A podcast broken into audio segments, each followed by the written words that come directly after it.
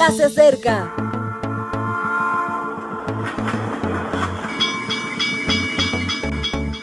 Partimos ya.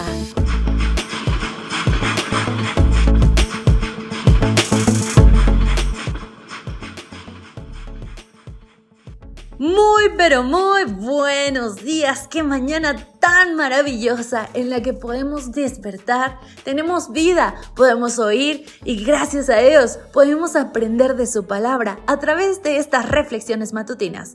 Quien te saluda es Ale Marín y vamos a comenzar dando lectura a nuestro texto base para hoy. Se encuentra en Colosenses 4:6 y dice, sea vuestra palabra siempre con gracia, sazonada con sol para que sepáis cómo debéis responder a cada uno.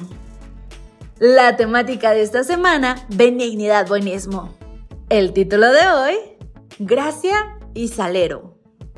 Algunos sostienen que Cádiz en España es la mejor ciudad del mundo, sobre todo los gaditanos. Es cierto que quizás sea una de las más antiguas de Europa, fundada hace más de 3.000 años o que quizás sea una de las ciudades con más desempleos del país. Pero lo que no se pone en duda es que sus habitantes tienen una manera de expresarse tan divertida y creativa que los hace únicos. Un gaditano puede contar la mayor desdicha con tanto humor que la convierte en alegría. Es el arte de evitar el enfrentamiento verbal y a su vez no dejar de ser asertivo. A ese don le llaman gracia y salero y es una manera de ser bueno. Pues bien, en ese sentido, la Biblia nos pide que seamos así. El mismo Pablo nos anima a que tengamos inteligencia social y hablemos de forma agraciada, agradecida y graciosa. La gracia de Cristo proporciona relevancia. Dejamos de ser pecadores para ser hijos de Dios. Genera gratitud. Nos convertimos en hijos de un Padre generoso y le pone chispa a la vida nada más estimulante que el espíritu, que da alegría. Y esa gracia se comparte en cada palabra que pronunciamos. Y por si fuera poco, la generosidad divina pone una pizca de sabiduría que nos permite ser hasta ingeniosos. Así, por Jesús, nos encontramos hablando a cada persona según sus necesidades, consolando sus dolencias, fortaleciendo sus inseguridades.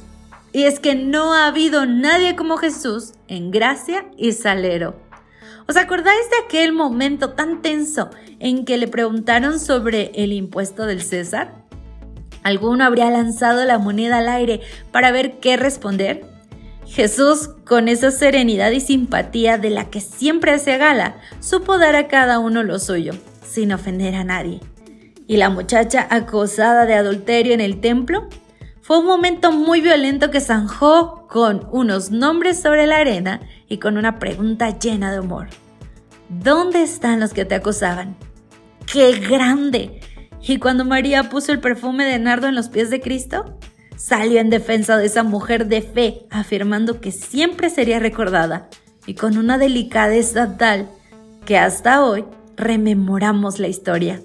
Y es que Jesús quería a las personas y les daba lo que necesitaban para que realmente fuesen personas. Su gracia. ¿Cómo podemos seguir su ejemplo? No sé lo que diría un gaditano, pero indudablemente Jesús nos aconsejaría. De gracia recibisteis, dad de gracia. Mateo 18. Queda amigo. Ojalá que hoy puedas aplicar esto. Ojalá que en tu vida puedas recordar cuánta gracia has recibido de Dios y puedas dar un poco de ella a las demás personas. Y recuerda que tratar con gracia es tratar como no merecen ser tratados. Así que no importa si son buenos o malos contigo, porque si de gracia recibisteis, Maranata. Gracias por acompañarnos. Te recordamos que nos encontramos en redes sociales. Estamos en Facebook, Twitter e Instagram como Ministerio Evangelike. También puedes visitar nuestro sitio web www.evangelike.com.